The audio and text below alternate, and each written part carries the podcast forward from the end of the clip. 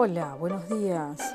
Acá estamos un día más para compartir, así como lo prometido es deuda.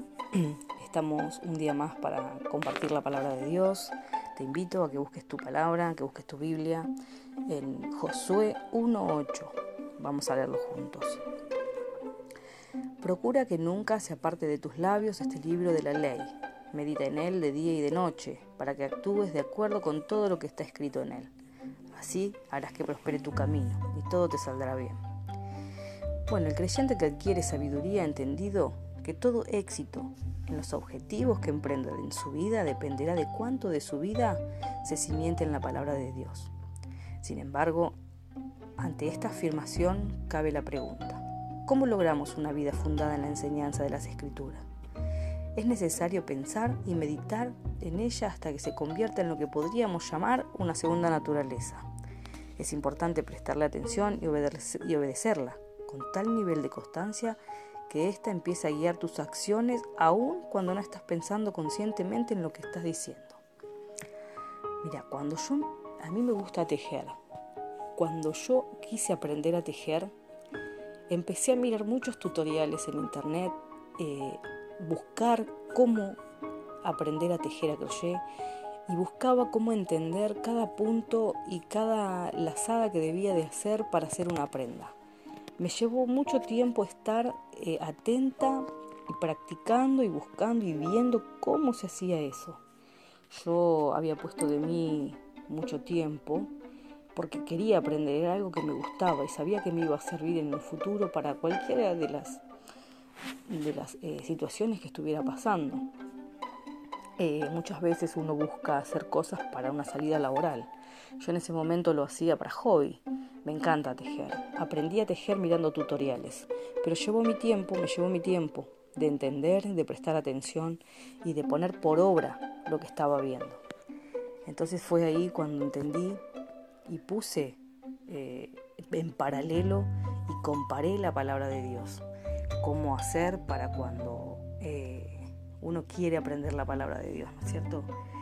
Eh, yo empecé a hacer eso, exactamente eso con la palabra de Dios. Meditaba de día y de noche. Poco tiempo ya empecé a emocionarme acerca de lo que estaba leyendo. En paralelo con el tejido, ¿no es cierto? Yo leía una palabra y me entusiasmaba, la desglosaba, la masticaba, la hacía vida, eso es lo que debemos de lograr. Lo mismo me pasaba con el tejido.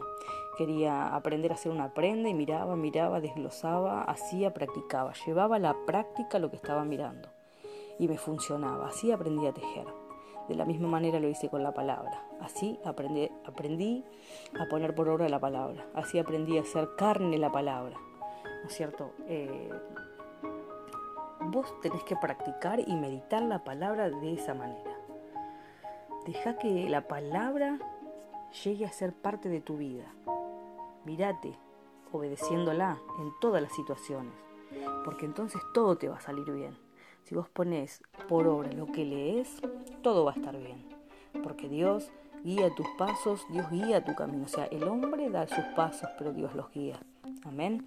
Eh, así que bueno, yo te voy a estar invitando un día más a orar a que puedas vos pedirle al Señor que te enseñe a poner por obra la palabra, que te enseñe a, a darle los pasos que Él quiere que nosotros demos. Amén. Señor, que cada uno de los pasos que emprendas sean cimentados en la enseñanza de tu palabra.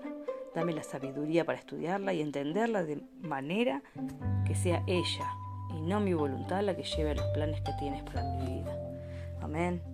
Yo te bendigo y como siempre te digo, compartí la palabra, compartila con quien tú creas que la necesita, compartila en casa, con tu familia. Sé un hacedor de discípulos.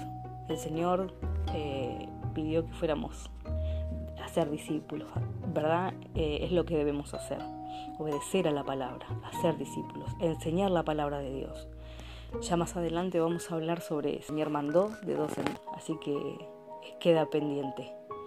Eh, te bendigo y que este día, eh, domingo 31 de mayo del 2020, te sea de bendición la palabra, la puedas poner por obra, que este domingo sea para el Señor y para meditación.